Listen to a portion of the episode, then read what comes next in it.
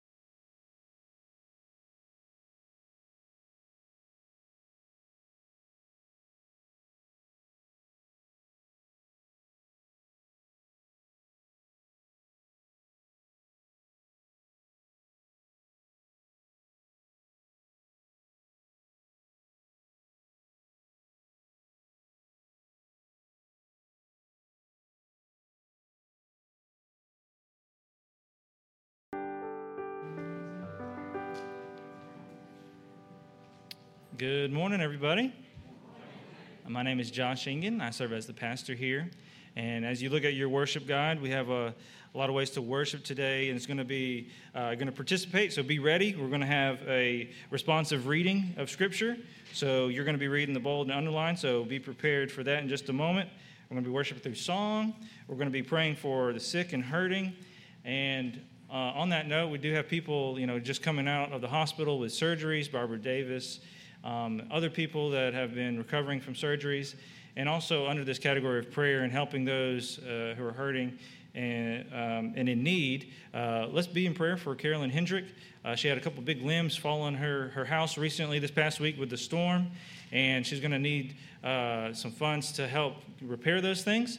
And so we're going to be ta- taking up a, a, a, love offering for her. If you feel, feel led to, to give to, towards that, uh, just mark that on, on your, your envelopes when you give. Uh, we, that would be very helpful. And there's if you're also on, on, on Facebook, they're having a, a GoFundMe, so you can give to that give that way as well online. Um, we're going to be going back through, uh, getting back into Genesis this morning, uh, preaching through the book of Genesis. We'll be in Genesis chapter 24. And then uh, we'll close out today with worship through prayer, praying for the lost, and that we'd be bold in sharing the gospel. And uh, so, a lot of good things are going to, going to be happening today. And as we look forward uh, to, to next week and this coming up week, uh, we have a special guest coming this Wednesday, uh, 6 p.m. for our prayer service. Uh, one of my friends, one of our neighbors, goes to the seminary. His name is Billy Holthauser.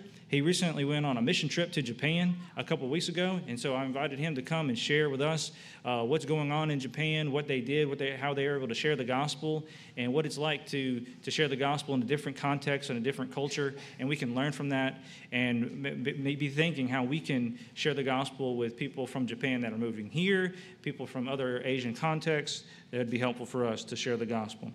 Um, and then also looking ahead, uh, at the end of the month, August 27th, we're going to have a special business meeting after the service on August 27th, that Sunday, uh, to vote on the next fiscal year's budget and, and uh, committees and all those things. So, a lot of uh, good things coming up. Be in prayer for all these. Uh, we're thankful for what we had happen this past Sunday. We, we baptized two, Eloise and Abigail were baptized, so grateful and thankful for God to God for that. And we also had a great time of worship uh, with a band called Phillips and Banks. And we had uh, about seven different churches, maybe more, represented from around the area to come in and see them. And it was great to, to be able to have them. And we're going to tr- definitely try to have them back at some point. So I know, all right, let, let me get out of the way and we can begin worshiping the Lord. We're going to have Jared come up and have, lead us in our call to worship.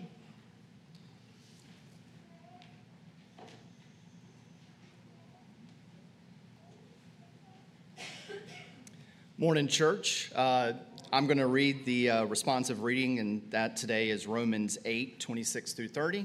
And as uh, Pastor Josh mentioned, you can read aloud the underlined and bold parts. In the same way, the Spirit also helps us in our weakness because we do not know what to pray for as we should, but the Spirit Himself intercedes for us when expressible groanings. And he who searches our hearts knows the mind of the Spirit because he intercedes for the saints according to the will of God. We know that all things work together for the good of those who love God, who are called according to his purpose. For those he foreknew, he also predestined to be conformed to the image of his Son, so that he would be the firstborn among many brothers and sisters. And those he predestined, he also called. And those he called, he also justified. And those he justified, he also glorified.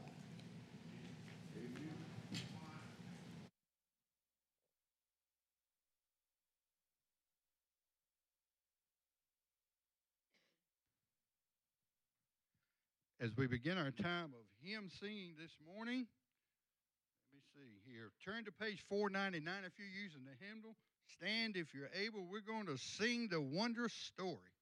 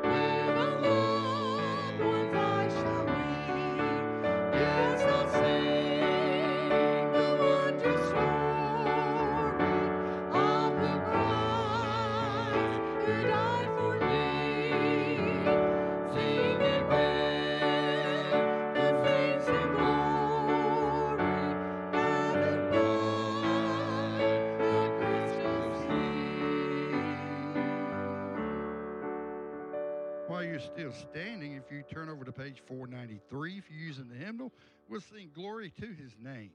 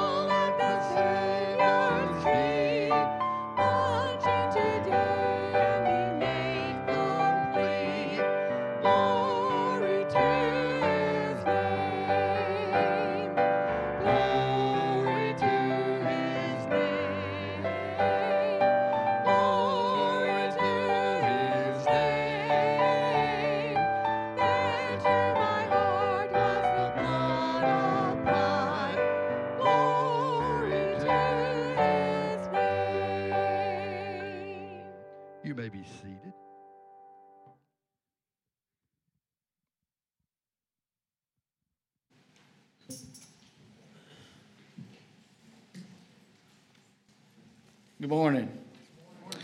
Um, I'm here to pray for the sick and the hurting. Um, we do have some, um, like Miss Carolyn Hendricks. I know she's been hurting because of the loss or the damage that she had at her home. Uh, Miss Barbara Davis, we're praying for her also, and we're glad to see Eddie Davis back with us today. So let us pray. Dear Lord, we just thank you for this time you have given us to pray for those who are in need of your healing touch, um, who are in need of uh, just a, a comforting uh, word from you. Lord, we just pray for those who are sick in our congregation. We pray that you would send a healing hand to them because by your word, you said you would heal us if we would ask you in Jesus' name. Um, we just give you all the glory and the praise for all the victories and the, um, everyone who becomes well in your name. In Jesus, we pray. Amen.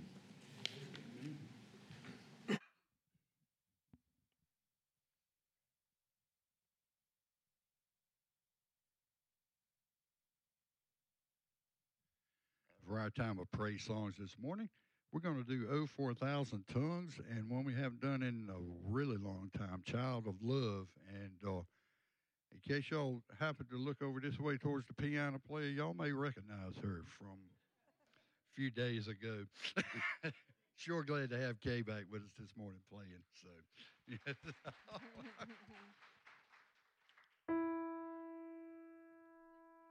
yes, please stand if you will. Yeah, I got so excited I forgot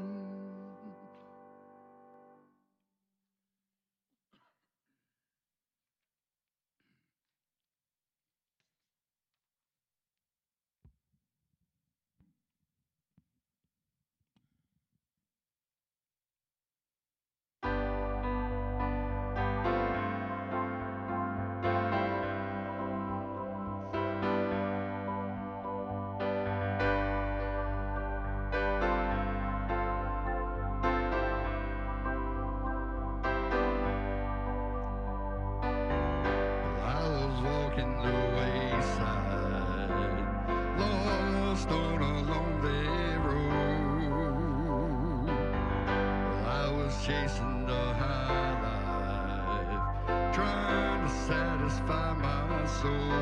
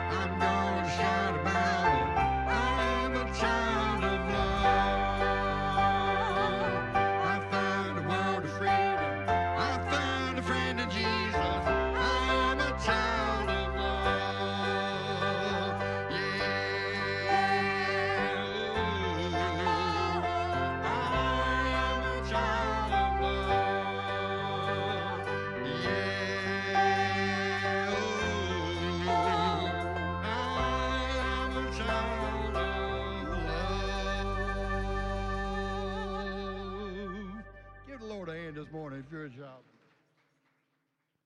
You may be seated.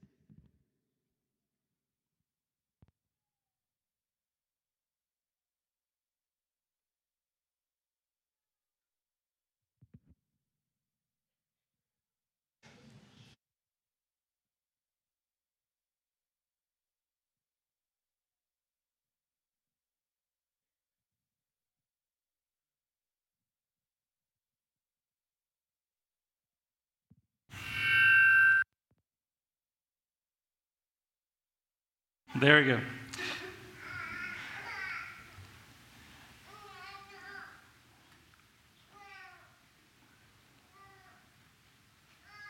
So, if you've trusted in Jesus, if Jesus is your Lord and Savior, you've been adopted into his family. And that is all because God loved you enough to send his son for you. And in that way, that's why we can sing, we are a child of love. God has loved us so much. And in today's passage that we're going to be looking at in Genesis 24, we're going to see God's love for us, and maybe in ways you didn't expect, and how God loves us in ways that we don't even maybe recognize. Because what we'll see is that God is in control. God is planning things out. God is orchestrating things for our good. As Jared read this morning, Romans 8, God's working all things out for the good of those that love him. And so in today's passage, we're looking at what I've titled Redeeming Marriage, the story of Isaac and Rebekah. And we'll have three main sections. Number one, who to marry. This will be real practical for if you're single, you're young. Who should you marry? Number two, should we pray for a sign? We'll see a, a, a servant's prayer here, and we're going to be asking the question should we imitate him in this prayer? And then number three, we'll look at the redeeming marriage of Jesus and the church. So God uses the image of marriage to show his relationship between, between himself and the church, his people. So we'll, we'll see a glimpse of that. And we'll look, we'll kind of go jump over to Ephesians 5 for just a little bit at the end there. And so we just got done with the series through the Psalms for 10 weeks, and now we're jumping back into Genesis. So I, I think we do need a little re- recap. We, we, we're jumping into Genesis 24 and you kind of need a little bit of context of what, what is going on, what we've covered uh, months before. So here's just a real big picture recap. I'm going to highlight four main verses here to give us, kind of catch us up to speed. So first, uh, Genesis 3:15 kind of starts it all. Starts it all. Before this, God made everything. God made everything perfect. The world was perfect. People sinned. Man and woman sinned. And then he, we see this kind of as a thesis statement to the rest of the Old Testament, looking forward to a Savior, okay, that will come to defeat Satan. He says, God says, I will put hostility between you and the woman. That is, hostility between the serpent and the woman, the devil and her offspring, and between your offspring and her offspring. The serpent, he will strike your head. So the offspring will strike the serpent's head. He will be the snake crusher, right? The Messiah will be the one who will crush Satan. But in doing so, the serpent will strike his heel. He will be injured. This will ultimately be Jesus. To defeat Satan on the cross, Jesus must die in order to defeat sin and Satan. Okay, so that's kind of what we're looking forward to this offspring. God is going to plan and keep the, the lineage alive to make sure Jesus would come on the scene. And then we see in Genesis 9, verse 24, we see kind of the, the split between kind of two family lines here. It says, After Noah woke from his drinking and learned what his youngest son had done to him, he said, Canaan is cursed. So this family line of Canaan will be cursed, and he will be the lowest slave to his brothers. But in verse 26, he says, Blessed be to the Lord, the God of Shem. And so Shem would be the godly line, the one who's, who the Savior, the Messiah, will come through. Okay, so we're tra- tracing that, that lineage through Shem. And then part of one of his descendants named Abram comes on the scene, Genesis 12. Genesis, Genesis 12, verse 1 says, The Lord said to Abram, Go from your land, your relatives, and your father's house to the land that I will show you. I will make you into a great nation. I will bless you. I will make your name great, and you will be a blessing. And so now God has a chosen person, a chosen people that he will work through through Abraham to make his nation great. And uh, Abraham's wife, Sarah, will bear a son who God will work through in Genesis 17, verse 19. But God said, No, your wife Sarah will bear you a son, and you will name him Isaac. And I will confirm my covenant with him as a permanent covenant for his future offspring. So Isaac is the chosen seed. He will be the one through whom the Messiah will come through Isaac's family. Okay, so that's kind of where we're picking up off with Isaac. We're looking now, the story that we're getting, going to get into is finding Isaac a wife. And this is definitely important for to continue the lineage. And we left off uh, last time we were in Genesis 23. Isaac's mother, Sarah, has passed away. And now we get to Genesis 24, which is the longest chapter in Genesis. It's 67 verses long. And while chapters and verse numbers were added later, this still is one of the longest single narrative, self contained units in Genesis. And the reason the chapter is so long is because it goes into great detail of, of the events and actually repeats some of the same details twice. Uh, and I think the purpose of that is to show us that God is in control, even to the details. Because every time it is mentioned, they are praising God, they are thanking God for what has accomplished in the details. And while we'll read about five main characters in this story, we'll see Abram, or Abraham now. We'll see Abraham's servant. We'll see Rebekah, who will be Isaac's wife. We'll see Rebekah's brother Laban, and obviously we'll see Isaac. So we have those five human characters, but we'll, I want you to see that God is actually the main character of the story. We'll see his fingerprints playing out everywhere in the story. So, as I go through the story, I'll explain some of the details, but I'll mainly focus on the big picture here. I, want us to, I don't want us to uh, miss the big picture. And the big picture I want us to see today, is, as I've already said, is that God is in control. And if God is in control, then He is trustworthy. And if He is trustworthy, He also deserves our worship. So we'll see that God is in control, He's trustworthy, and He deserves our worship. And throughout the, the whole message today, there's going to be kind of three main applications. So, first, there's going to be an application of ethics, of what to do. What, what do we believe? How are we to live, specifically in our marriage and more, more generally? How are we to live? We can learn some, some things to do, things for us to believe, who to marry, for instance, how to trust God, how to pray for guidance. We'll learn these practical, ethical things. And then, second, we'll see how all of this points to the Messiah, the Savior, points to him being born through this lineage. And then finally, number three, we'll conclude. We'll learn about how marriage depicts God's relationship with his people. When you see a beautiful and good marriage, that should make you think of even the better marriage between God and his people, the church. Okay? And so we'll see that uh, at the end. So, first, starting off, who to marry. Genesis 24, verse 1 opens this way. It says, Abraham was now old, getting on in years, and the Lord had blessed him in everything.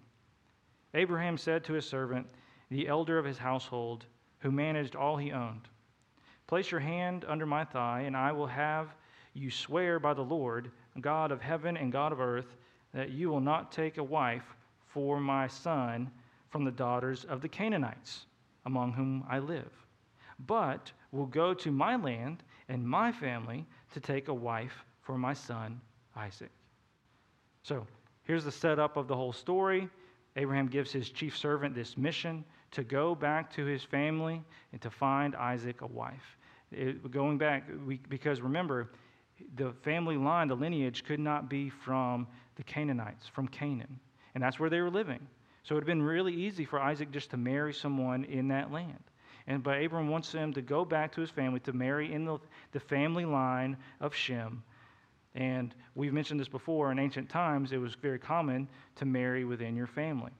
Uh, this would be later, uh, especially for close relatives, this would be later banned in Old Testament uh, law, uh, likely to protect people from themselves for the, the genetic defects that would happen, that people uh, that would marry that would be closely related because of the result of sin and the fall on our bodies. But as of right now in the historical timeline, that is not the case. And uh, Isaac would, would marry one of his, his relatives in his family. And um, we see here a specific um, promise, a specific oath taking here that might, might be a little strange. In verse 2, it, he asks the servant to place his hand under his thigh for this promise. And this only is, other time this kind of thing is mentioned is in Genesis 47, verse 29, when it's under similar circumstances.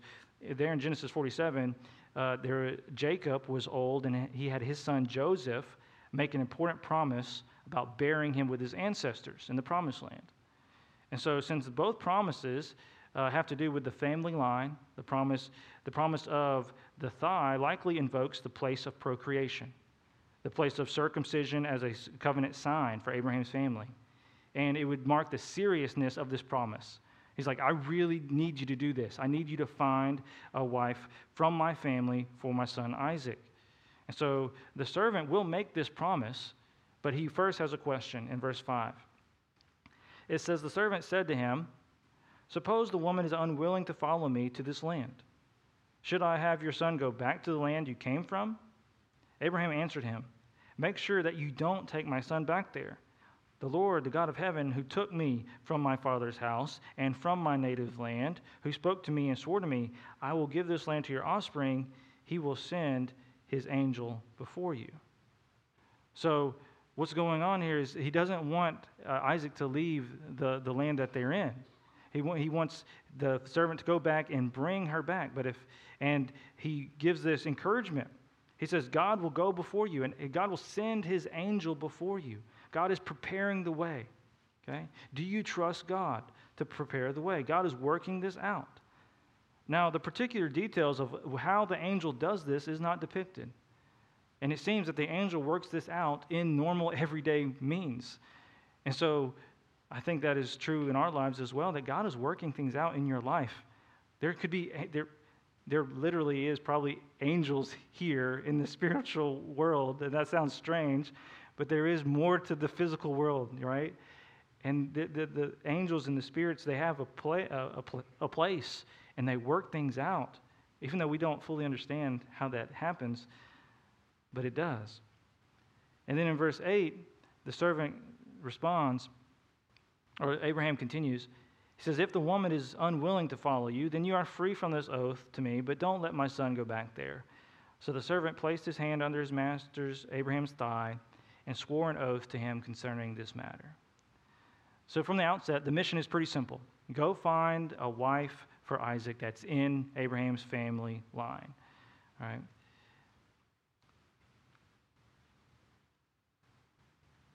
But we'll see um, that the servant will kind of add on to this and make some other specifications, but we'll get into that in a second. Uh, at this point, I want to just trace kind of the theology of this ma- marrying, uh, who to marry here, because it begins here and it plays out later. Like I said, uh, Old Testament laws would, would confine um, marriages between the covenant people of God later. So they would say, if they're part of Israel, if they're part of the covenant people, that is who you are to marry. Because once people started, they said, don't marry people from other countries because the other, other countries, other nations were worshiping false gods. And so they, if you marry into that, that family, you're going to bring some of their false gods into the, to, your, to your family, to your house. And that's exactly what happens. That's what we see in the Old Testament play out, is people marry people from other nations, and they bring their idols, they fall into idolatry, they worship other gods. And so this would be uh, later picked up by the, the New Testament for Christians, God's people, to marry fellow Christians, right? This concept can be gleaned from passages like 1 Corinthians 7, verse 39. It says, If her husband dies, she is free to be married to anyone she wants, only in the Lord. So it's like, He says, oh, you know, anyone she wants. Obviously, parentheses, in the Lord, like if they're in Christ, right? If they're a Christian. And then 2 Corinthians 6.14 says, do not be yoked together. So that's like uh, you would, that farming analogy that many of you know, being yoked together, right? Is you're connected to somebody else, you're working with them, uh, kind of used as an image of marriage here. Do be not yoked together with those who do not believe. For what partnership is there between righteousness and lawlessness? So, what is why would you mix if you're a believer in Christ and you're righteous in Christ? Why would you want a partnership with someone who's lawless, who does not believe? He says, What fellowship does not does light have with darkness? So, this idea of marriage between believers, uh, just between believers, will be further strengthened when we actually see what the picture of marriage is representing, right? If marriage is supposed to represent Jesus' relationship with the church, how much he loves her, how much the church is devoted and loves Jesus, then our marriages should be between Christians as well. That'll reinforce this idea. And this, this, this theology of who to marry goes, traces it back in Genesis with Isaac's marriage to someone in the family line of Shem. So, real practical kids, young people, single people here looking for a spouse. Take this seriously. When considering a future spouse, the number one characteristic you should be looking for, and the question you should be asking, is do they trust in Jesus as their God, Savior, and King? Right? That should be the first question. God has given us wisdom, He has given us rules that will benefit us, that are good for us. We need to trust God and His ways. You don't need to date someone just because they like you. I know that may be difficult, right? Seriously. If someone gives you the attention, if someone is nice to you, if they make you laugh, if your parents even like them, they're smart, they have a good job, they have money, but if they don't trust Jesus, you're missing the main point. You're missing the number one criteria.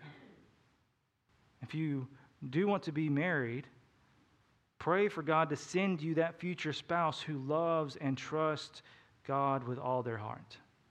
Pray that. Look for that. Be dedicated and devoted to that. It would, like I said, it would have been easy for Isaac just to marry anyone. In, in his area, he's, we'll see later, they have lots of money and cattle and fields. He could have chosen anyone he wanted, but he was patient. He waited on the Lord to marry someone in his Abraham's family. So now, as we turn to our second section, should we pray for a sign? See in Genesis 24, 24 verse 10. The servant took ten of his master's camels, and with all kinds of his master's goods in hand, he went to Aram Naharim. I'm sure I said that right. to Nahor's town. So, this journey that he would be taking would take at least a month for him to travel there, maybe longer. And the servant, he says, took 10 camels. This will be significant. And the gifts that he's bringing will be for Isaac's future spouse and her family. Some call it like a bride gift, the bride price, but it is gifts for their family. Right? And after he gets there, after the long travel, in verse 11, he says, At evening, the time when women went out to draw water, some foreshadowing here, right? There's going to be a woman coming to draw water. He made the camels kneel beside a well outside of the town. And he, he says, Lord, God of my master Abraham, he prayed, make this happen for me today and show kindness to my master Abraham. So, this is something I think we should imitate of Abraham's servant. That on this mission, he is praying for the Lord's success. He is depending on the Lord to make this happen and show kindness to me. And notice, he uses the word today. This is the kind of the first time a, a request like this is made in the Bible. You can say that a lot in Genesis, the first time something happened. But he wants it to be urgent. And I think there's something to imitate with that. I think our prayers should be both dedicated to God and urgent. Praying that you could fight your temptation today, not tomorrow. Praying for someone's salvation today, not waiting. Praying for someone to be healed today. Be urgent in our request. There should be a sense of urgency when we pray. Pray that God would give you boldness to share the gospel today. Now, those, some of those prayers are kind of uh, maybe unnerving or anxiety because it's like, all right, I'm expecting it to happen today. Because sometimes you can be like, well, God, I hope this happens one day, right? Maybe I can hold on to my sin or I can hold on to this thing for a little bit longer. But if you say, God, I want this to be done today, take some urgency in our prayers. Trust in Him. Pray. As it says in the New Testament at the end of James chapter 4, verse 2, he says, You do not have because you do not ask. Pray. It's simple, but it often goes neglected. I know firsthand experience. We should ask, we should pray. But at the end of the day, we must remember that our trust is in the Lord. We trust Him to do what is best, we trust in His timing. We pray for it to happen today, but recognize He knows what's best. He could make it happen five years from now. He knows what is best. He may not answer how we want or when we want, but we must continue to trust Him and continue to ask. So now I think we should imitate Abraham's servant in his trust in God in this. And when you're going for anything, trust and pray for God to help you. But I think the following method I would not recommend what he's about to do. For in his prayer that he will about to go forth with, he seems to try, try to limit God's hand. He tries to force his hand. He's going to set up a scenario and say, God, if this happens, then that will mean this. All right, so let's read it. And again, I don't think this is something to, to be imitated here, and we'll go through why. He says in verse 13, he says, I am standing here at the spring where the daughters of the men of the town are coming out to draw water. Let the girl to whom I say, Please lower your water jug so that I may drink, and who responds, Drink, and I'll water your camels also. Let her be the one you have appointed for your servant Isaac. By this I will know that you have shown kindness to my master. Okay, so you get what's going on here. In other words, Abraham's servant is asking for a sign from God. If God fulfills this scenario in this exact way, then that's how he will know God has shown kindness. That's how he will know God has appointed this girl for Isaac. This would be the chosen one, to say. And the sign that he asked for is that the girl would give him water, and the key here is water all of his camels, the 10 camels that he has. that's a big deal. It would take about 80 to 100 buckets of water lifted from the well to water all those camels. That, that's, a, that's a lot of work and not something no, normal people would do for a stranger. They'd be like, yeah, I'll give you water, but you know, you can water your own camels. 10 camels, that's a lot. This would certainly be out of the ordinary. The girl who would do this would certainly be amazingly kind, amazingly generous. She would have to be actually strong, a hard worker, right? This would be a, a great person, a great spouse for Isaac. But let us remember the instructions the servant was given was to find a wife for Isaac that was within Abraham's family line. That was it. That was the only qualification. That was the one qualification. Find someone in the family line of Abraham. So he's taking things into his own hands here. And I think he has definitely good intentions to try to find a wife for Isaac with a strong character. He's hardworking, strong, kind, generous, hospitable. But he does so in a way that kind of forces God's hand. Because I think there's many ways he could have went about this to find out this per, the, a person like this. But he, he tries to force God's hand to make him answer to this sign. Because God never tells his people to come up with some sort of sign to verify that he's at work. What does God do? He asks us to, to trust him. He asks us to see how he's working things out for our good in our life. How does Jesus teach his disciples to pray? He says in Matthew 6, verse 7, he says, When you pray, don't babble like the Gentiles, since they imagine they'll be heard for their many words. Don't be like them because your Father knows the things you need before you ask Him. So, in Jesus' context, the Gentiles were babbling. They were trying to, with their many words, with, they would try to use like magical incantations, a magical spell. If I say the right words in the right way at the right time, then God must answer my prayer. They're trying to force God's hand. And Jesus like, don't do that. You cannot force God's hand on this. He already knows what you need before you ask. Right? And so Abraham's servant should have stopped at the beginning of his prayer when he said, Lord, God my master Abraham, make this happen for me today. Show kindness to my master Abraham. He should have prayed that and trusted God to move. and trusted. Remember, God said, Abraham said God would send an angel before you. He would take care of this. He should have trusted, trusted him. Now, you could say, you know, we could give reasons why he prayed this way, it, given the timeline of where he's at in the Bible. He's before the Bible's written, right? In the Old Testament. He doesn't have the scriptures like we do today. He doesn't have Jesus' Sermon on the Mount and people and Jesus teaching us how to pray. He doesn't have the Proverbs. He doesn't have the Spirit of God indwelling him, giving him wisdom. He's, he doesn't have the people of God around him to ask for wisdom. But we do. On this side of the cross, on this side of history in the, in the life of the church, we have God's Word. We have the wisdom and the laws that He's given us how to live and how to pray.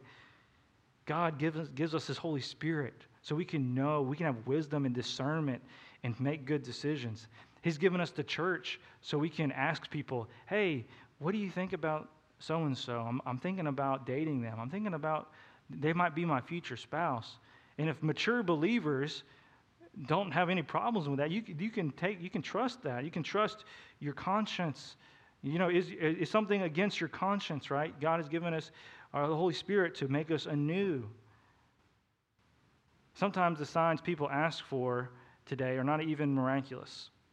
You know, it's like I, you can imagine people saying something like, the next person who walks into the room that is wearing a red shirt, that's my future spouse. Like, that's not a good, that's foolish, right? Some people make, make up signs to support what they already want to do, right? Like, God, um, if my girlfriend calls me before 5 p.m. today, then she's the one. Like, she's probably going to call you, right? Like, you want it to, you, it's a self fulfilling prophecy. Now, these sound funny when spoken aloud like this, but people really live their lives like this. They really make big decisions based on subjective signs.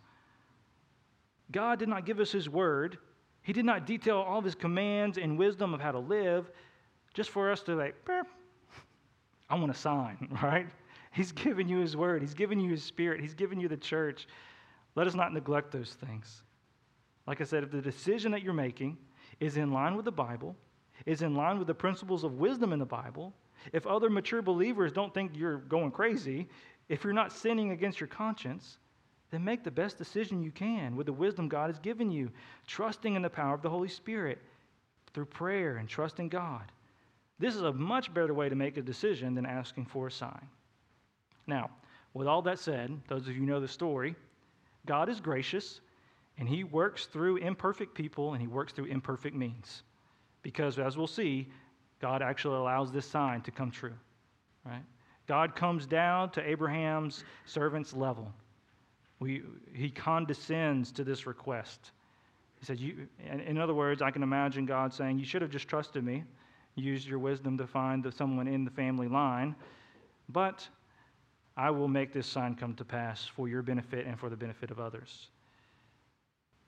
And I think that happens a lot in our time, in today's times too. You, you I'm sure in, in, a, in a, people in this room, and I could probably think back in my own life where I've asked God for a sign for something. It's like, God, which way should I go? What should I do? Give me some kind of sign. And sometimes it's not even specific. It's kind of like, give me a sign and I'll figure it out afterwards. But sometimes God can use that, but it doesn't mean that we should be looking for it. Right? It doesn't mean that it, it is wise to do. God can use imperfect people and He can use imperfect means just because something works doesn't mean it's right, right?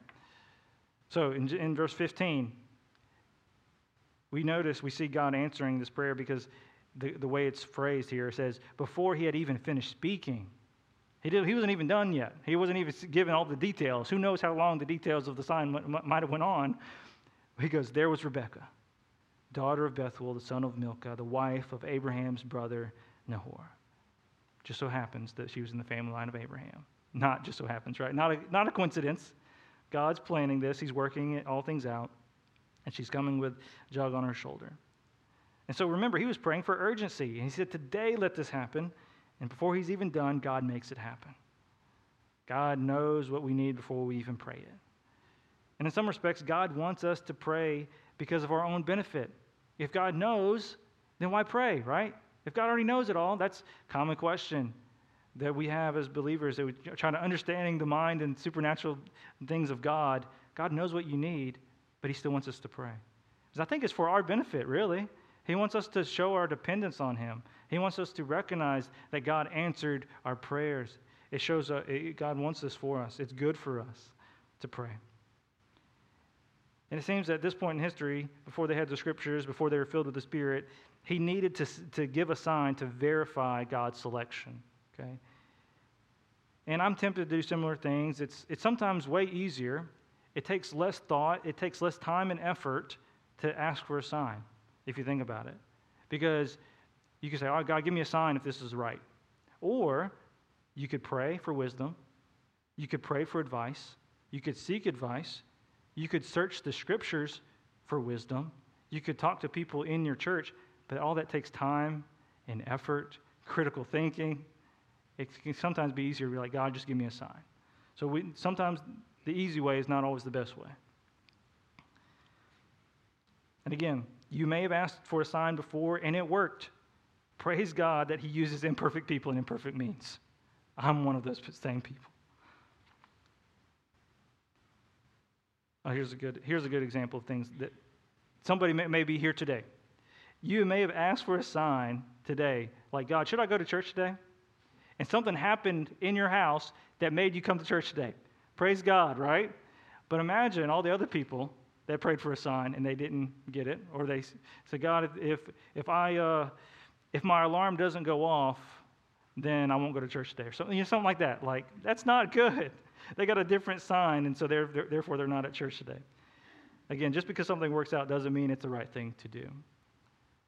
So I don't, while I don't think we should imitate that part of the servant's prayer, I do think we should imitate his response. After he detail, after Rebekah waters all the ten camels, she, she goes through that and she does, she fulfills the sign. She waters all the ten, cam, ten, ten camels. And in verse 26, kind of drop down to verse 26 the servant, the, the man knelt low and worshiped the Lord. I think we should respond in worship when God answers our prayer. When we realize what He's done for us, we should worship God.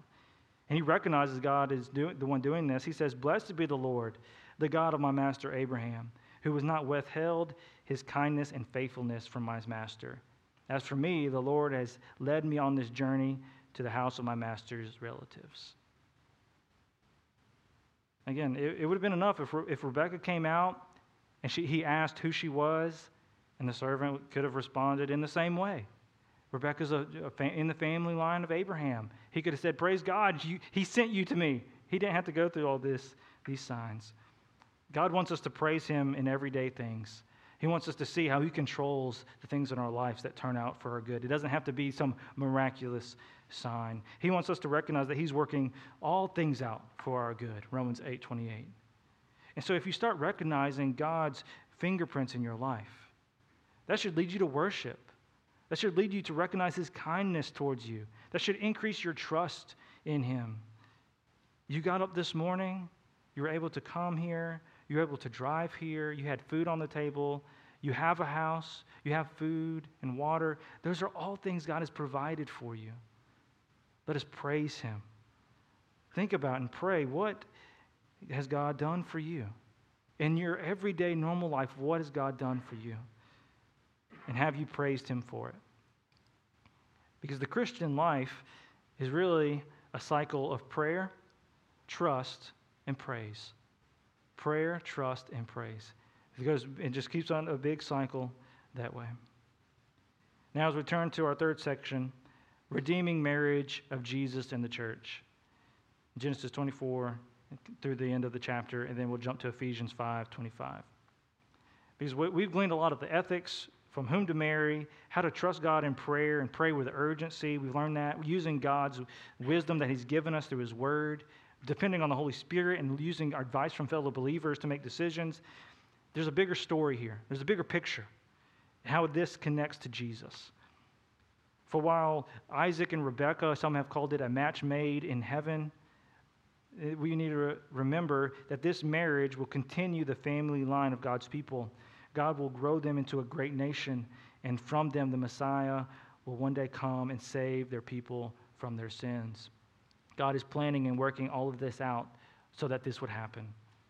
To make sure we get the point, the narrator repeats the details of the story After church today, if you want to read this afternoon, you go back and read the details that, that he's pointing out that God is working through all of this. God is mentioned uh, half a dozen times in the next verses. He's mentioning God's actions throughout the whole story. He's telling Laban, Rebekah's brother, what happened. Has like, God did this. God is the one who orchestrated all of this. And in verse 50, we see Laban, who's Rebekah's brother, and Bethuel, uh, his, her dad, answer after hearing the story. They say, This is from the Lord. They're convinced this is from God. We have no choice in the matter. Like, she, this is from God. They're convinced that God's hands was in this, and they're not going to stand in God's way at first. If you read on, they try to delay her leaving, and we'll see later on in, in a, a, couple chapters, Laban will delay marriage between, uh, who, you know I'm talking about. We'll get to that. And so Laban's not the, not the most godly man. We'll see him make mistakes later on. And we see in verse 60, drop down to verse 60, the, her fam, their family blesses Rebekah, saying to her, Our sister, may you become thousands upon ten thousands. May your offspring possess the city gates of their enemies. What a, we should have that in weddings. I feel like that should be a blessing in weddings. I'm half joking. But this blessing is not a mere coincidence either. It matches God's promise to Abraham's descendants. In Genesis 22, verse 17, this is what God blessed with Abraham. He says, I will indeed bless you and make your offspring as numerous as the stars of the sky and the sand of the seashore. Your offspring will possess the city gates of their enemies. So God is clearly working things out in the background, even down to the blessing from Rebekah's family to give them the same blessing. And the, Isaac and Rebekah would be united with this same blessing uh, to go forth, to have offspring as numerous as the stars, to be a powerful nation. God is fulfilling his promise and will one day send his son, born into the family line of Rebekah and Isaac. As we read about when Rebekah and Isaac meet in verse 61, they make, they make the long journey back, and Rebekah and her female servants got up, mounted the camels, and followed the man. So the servant took Rebekah and left. Now Isaac, was returning from Beer-lahai, for he was living in the Negev region. In the early evening, Isaac went out to walk in the field, and looking up, he saw camels coming. Rebekah looked up, and when she saw Isaac, she got down from her camel and asked the servant, Who is that man in the field coming to meet us? The servant answered, It is my master. So she took her veil and covered herself. Then the servant told Isaac everything he had done. And Isaac brought her into the tent of his mother Sarah and took Rebekah to be his wife. Isaac loved her, and he was comforted after his mother's death. So, what a beautiful story. Almost too good to be true, even to the details of the two just happening to notice each other in the fields before they even knew who each other was, right? And upon seeing Isaac, she puts on the veil. It's to symbolize that she was his bride. It's kind of a wedding veil. And Isaac, and as Isaac, Isaac's wife, she now becomes the new matriarch of Israel the new queen of the kingdom, taking the place of Sarah who had passed away. And she would one day give birth to a son named Jacob. And as Matthew in, in his gospel traces the lineage from Abraham to Jesus, he begins this way Matthew 1 2. He says, Abraham fathered Isaac, Isaac fathered Jacob, Jacob fathered Judah and his brothers. And then down in verse 16, we get another Jacob, fathered Joseph, the husband of Mary, who gave birth to Jesus, who is called the Messiah. That's what all of this is pointing to. It is getting to Jesus. It's preparing us to see and recognize Jesus as the Messiah. God is in control, perfect, getting the lineage up to the Messiah. And while Rebekah and Isaac, they give us a glimpse of a, of a marriage relationship, and while no marriage is perfect, because no spouse is perfect, God chose the symbol of marriage to depict his relationship with his people, the church. As it says in Ephesians 5 25. He says, Husbands, love your wives, just as Christ loved the church and gave himself for her, to make her holy, cleansing her with the washing of water by the word. He did this to present the church to himself in splendor, without spot or wrinkle or anything like that but holy and blameless. In the same way, husbands are to love their wives as their own bodies. He who loves his wife loves himself.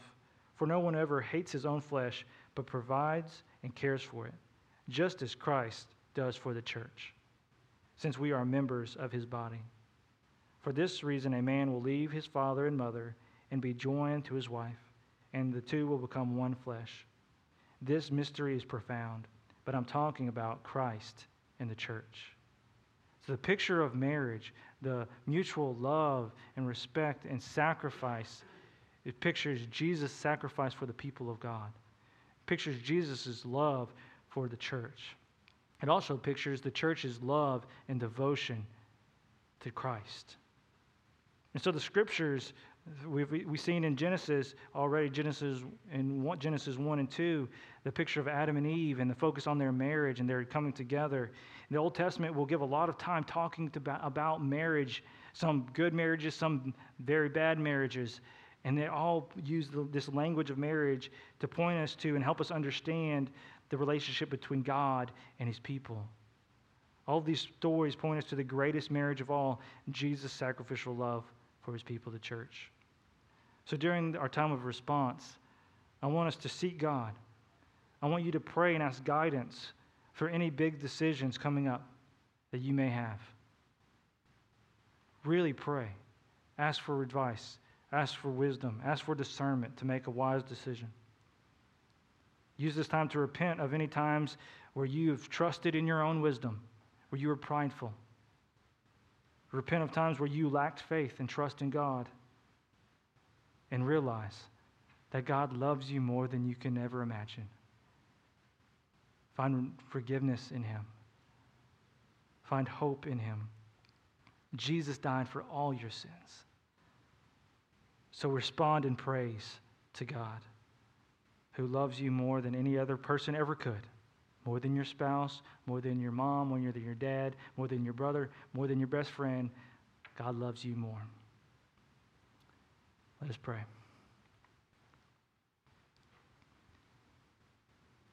God, I pray for my brothers and sisters here that they would seek you right now. They would seek advice from you. They would seek discernment and wisdom from you. They would search the scriptures this week and today to see what you have to say about whatever is going on in their life. That they would seek out mature believers. God, we repent of times where we've lacked faith. God, we repent of times where we've trusted in our own knowledge and our own pride instead of trusting in you. God, help us find forgiveness at the cross. Help us always cling to the cross, whereas our only hope of salvation is in Jesus. God, we pray these things in Jesus' name. Amen. Would you stand for our invitation, please?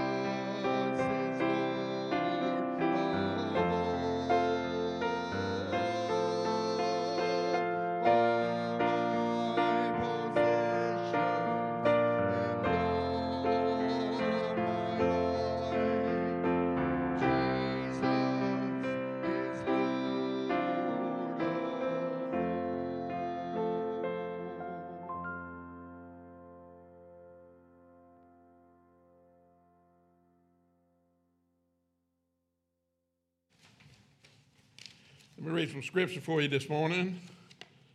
Uh, Romans uh, chapter 10, verses 14 and 15.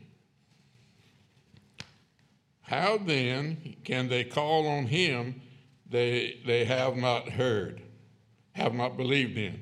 And how can they believe without hearing about him? And how can they hear without a preacher? And how can they preach unless they are sent? As it is written, written, how beautiful are the feet of those who bring the good news. The good news is what Ricky told us about Wednesday night. If you here Wednesday night, you heard Ricky tell us, reminded us of the good news of the gospel. And, uh, and uh, you, if you're a born again Christian, if, uh, if you've accepted Jesus Christ as your Savior, you know what the good news of the gospel is. Ricky reminded us of that Wednesday night. We, and he, Ricky also reminded us that if, we, if you are born again, then you have a testimony. He also reminded us that we need to practice that testimony and have it ready at all times because uh, the, the Holy Spirit resides within us. The scripture tells us that if you're born again, the Holy Spirit becomes, your body becomes the temple, the hacienda, the house of the Holy Spirit. And the Holy Spirit resides in you. And if you listen to the Holy Spirit and you hear that on Sunday morning at the Sunday school hour and Monday, Monday night at the Sunday school hour, you, remember, you, you, you know that the Holy Spirit leads you, teaches you what to say when, at, at proper time. So that's the good, the good news of the gospel is what Ricky told us Wednesday night. You have no excuse. The Holy Spirit resides in you that, that, that tells you when it's, when it's time to share the gospel and gives you the word to say. We ought to be about that. That's what God called us to do. He could use, he could use any, anything at his disposal to spread the good news, but he chose you and I to share that good news. We ought to be about that every day of our life, every moment of our life.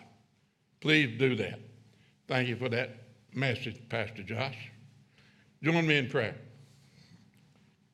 Heavenly Father, we thank you, Lord God, that you have chosen us as instruments to share the gospel. Lord, help us to be about that as, as we go about our normal life. Uh, uh, Lord, we, we know that the Spirit teaches us and the Spirit resides in us, and the Spirit, your Spirit, Lord, Lord God, the, the, the, the, per, the third person of the Trinity, is, uh, is, our, is, is within us. And Lord, we have the words to say because you're going to give them to us. Thank you for the message we heard today. I pray, Lord God, the young people are listening and, and they, they'll know how to go about choosing a mate. Thank you for, for blessing those of us that are here. Lord, and I, I, I pray that the message is also spread about in the community and those around us through the, through the social media that, that, uh, that was broadcast from our, our pulpits this morning. Bless us in all we do, and may we ever be in your will. In Christ's name I pray. Amen.